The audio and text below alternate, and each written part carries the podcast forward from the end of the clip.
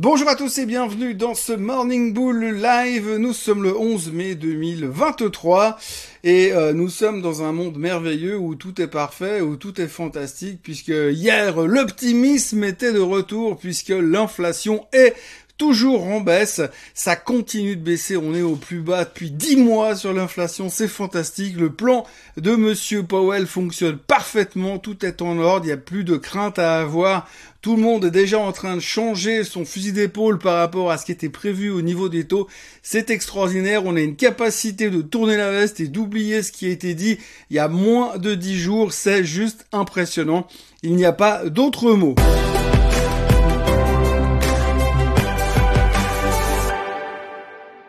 Donc hier après-midi, le CPI a été publié, je vous passe les chiffres, 4,9% contre 5 attendus, donc meilleur que les attentes, donc ça continue de baisser. Si on regarde un petit peu à l'intérieur, c'est pas tout à fait exceptionnel ni extraordinaire, mais néanmoins on va se contenter de ce qu'on a. Hein. Globalement, ce qu'il faut retenir, c'est que les loyers ne baissent toujours pas, et puis le plein d'essence coûte toujours plus cher. Bon là ça, il paraît que c'est simplement, il faut pas s'exciter. Si l'essence est toujours trop chère, c'est pas à cause vraiment du prix du pétrole, mais c'est surtout parce que les fabricants les distributeurs de pétrole commencent à remonter leur marge parce que forcément c'est pas facile, hein. ils ont des frais, il faut payer le leasing de la Porsche et ça prend du temps et donc forcément c'est nous qui allons devoir cotiser pour ça. Enfin pour l'instant, en tout cas au niveau du plein d'essence et au niveau euh, de, des loyers, donc quand même deux gros points qu'on peut pas vraiment éviter euh, comme on veut.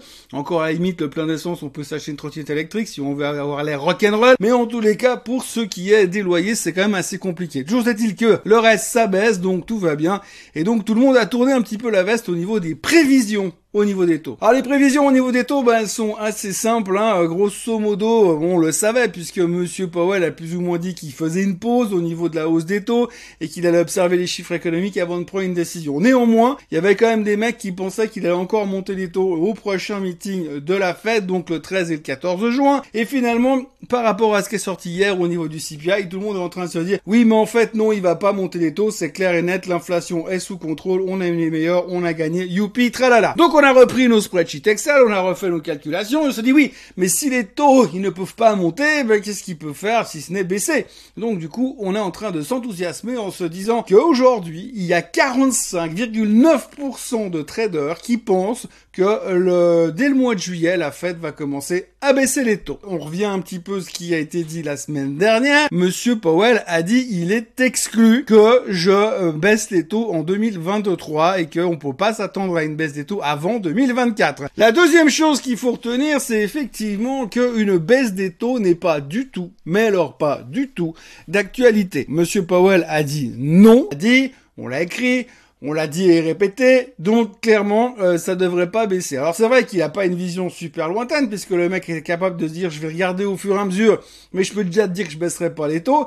Euh, mais néanmoins, voilà, le marché a tourné la veste sur un chiffre hier, en partant du principe que si ce chiffre-là baissait, ça veut dire qu'il n'y avait plus de raison de monter les taux. Donc là, on te parle de deux, trois baisses de taux d'ici la fin de l'année. Il y a monsieur Jeremy Siegel de la Wharton School qui est venu encore hier pour dire que si la Fed se dépêche de baisser les taux rapidement du style ce soir, là, s'ils ont rien d'autre à foutre, et à ce moment-là, c'est clair que le marché peut prendre 15% d'ici la fin de l'année. Bull market est de retour.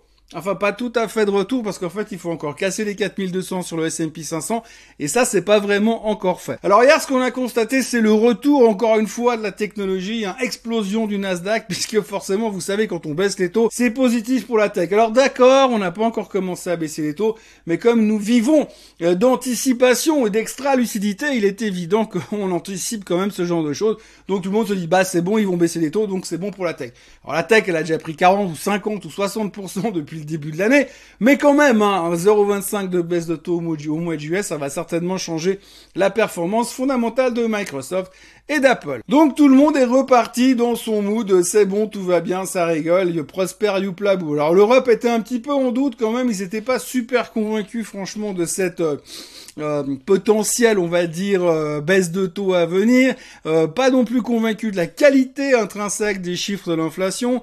On notera aussi qu'en Europe, l'inflation, le En Allemagne était toujours relativement élevé, même s'il baissait aussi un petit peu, mais ce qui veut dire quand même que la Banque Centrale Européenne va continuer à monter les taux. Néanmoins, il y a quand même un mec de la Banque Centrale Européenne qui a déclaré hier qu'il était plus que probable qu'en 2023, ça serait la fin de la hausse des taux. Il n'a pas précisé quand, mais en tout cas, avant fin 2023, la BCE arrêtera de monter les taux. C'est vraiment un truc qui est super utile comme information, ça veut strictement rien dire. C'est un peu du ça, je vous dis ça, si ça vous intéresse, prenez-en, faites-en ce que vous voulez. Mais bref, en tous les cas, l'Europe était un petit peu en doute, les États-Unis étaient super contents à cause de la tech, mais il y avait quand même deux trois doutes sur le reste parce que mine de rien, on reparle un tout petit peu de la crise bancaire. on reparle un tout petit peu de la crise bancaire. Il y avait toujours des gros vendeurs sur l'ETF KRE de nouveau qui revenaient. On sent que c'est pas non plus super rassuré. La PAC-Ouest se faisait de nouveau démonter la tête. Et puis on entend ici et là des gens qui disent ouais mais ça suffit ces histoires de crise des banques. Laissez tout partir à la casse. Mettez-moi tout ça en faillite et puis intégrez toutes les banques régionales dans les grosses banques. Comme ça on aura des grosses grosses grosses banques systémiques aux États-Unis. Puis quand ils feront une connerie dans 5 ans sur un produit structuré ou sur une nouvelle problématique d'investissement, ce sera une grosse, grosse crise, pas une toute petite, cette fois pas un truc amusant comme le subprime, et donc du coup ce sera beaucoup plus drôle. Résultat, il y avait quand même un peu de doute sur les banques américaines hier soir, et puis comme si ça ne suffisait pas, eh bien on a quand même la continuité de l'histoire du plafond de la dette. Alors je ne peux pas m'empêcher de vous montrer ce graphique, encore une fois, c'est le graphique updaté des CDS euh, sur le, les bons du trésor américain, donc vous voyez que là ça continue de monter. Hein. Pour la petite histoire, en 2008, en pleine crise subprime, on était à 75 sur le CDS, on est à 200.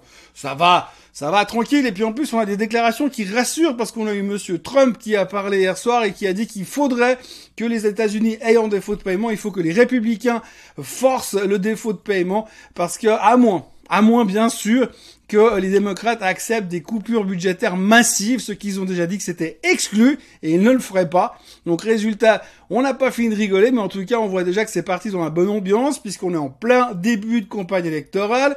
Donc du coup, Trump, il se lâche dans tous les sens, et ça, on voit tout de suite que les républicains et les démocrates, ils vont vraiment bien s'entendre, la discussion va être ouverte, sympathique, géniale, vraiment très euh, friendly. Résultat, eh bien, ça crée pas mal de tensions au niveau du plafond de la dette. Le CDS monte beaucoup, beaucoup, beaucoup d'articles sur le sujet. Il y a quasiment que ça dans les médias ce matin. C'est assez drôle hein, parce que la semaine dernière, on était exactement dans la même situation. Madame Yellen avait déjà dit que ce serait une catastrophe si on allait au défaut, mais tout le monde s'en foutait parce qu'il y avait la Fed. Aujourd'hui, la Fed, c'est derrière le CPI, c'est derrière. Mais heureusement, rassurez-vous, tout à l'heure, on aura les chiffres du PPI.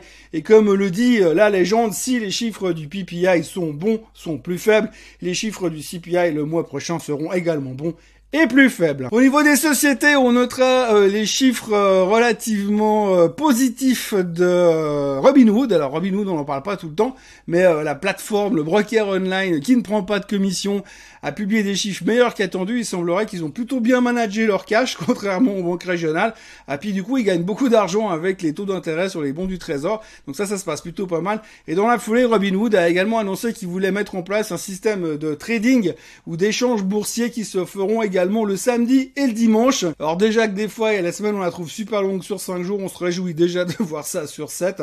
En tout cas, je vous préviens, il n'y aura pas de vidéo le samedi et le dimanche matin. Ça, c'est exclu. Mais en tous les cas, Robinhood est parti dans cette direction. On signera aussi les mauvais chiffres de Disney qui ont déçu, baisse des euh, souscriptions sur Disney+, et tout le monde est déjà en train de tirer à boulet rouge sur le nouveau ancien CEO qui est revenu il y a trois semaines parce qu'on va bien entendu pas lui laisser plus de trois semaines pour remettre la boîte en place. Résultat, le titre perdait 5% after close aux États-Unis hier soir. Et puis, alors, un truc qu'il faudra noter, c'est Google. Alors, Google, ça vaut la peine d'en parler parce que, souvenez-vous, il y a deux mois en arrière, Google s'était fait démonter parce qu'ils avaient complètement raté leur présentation sur l'intelligence artificielle. Tout le monde disait, ouais, Google, c'est has been, c'est fini, blablabla. Bla.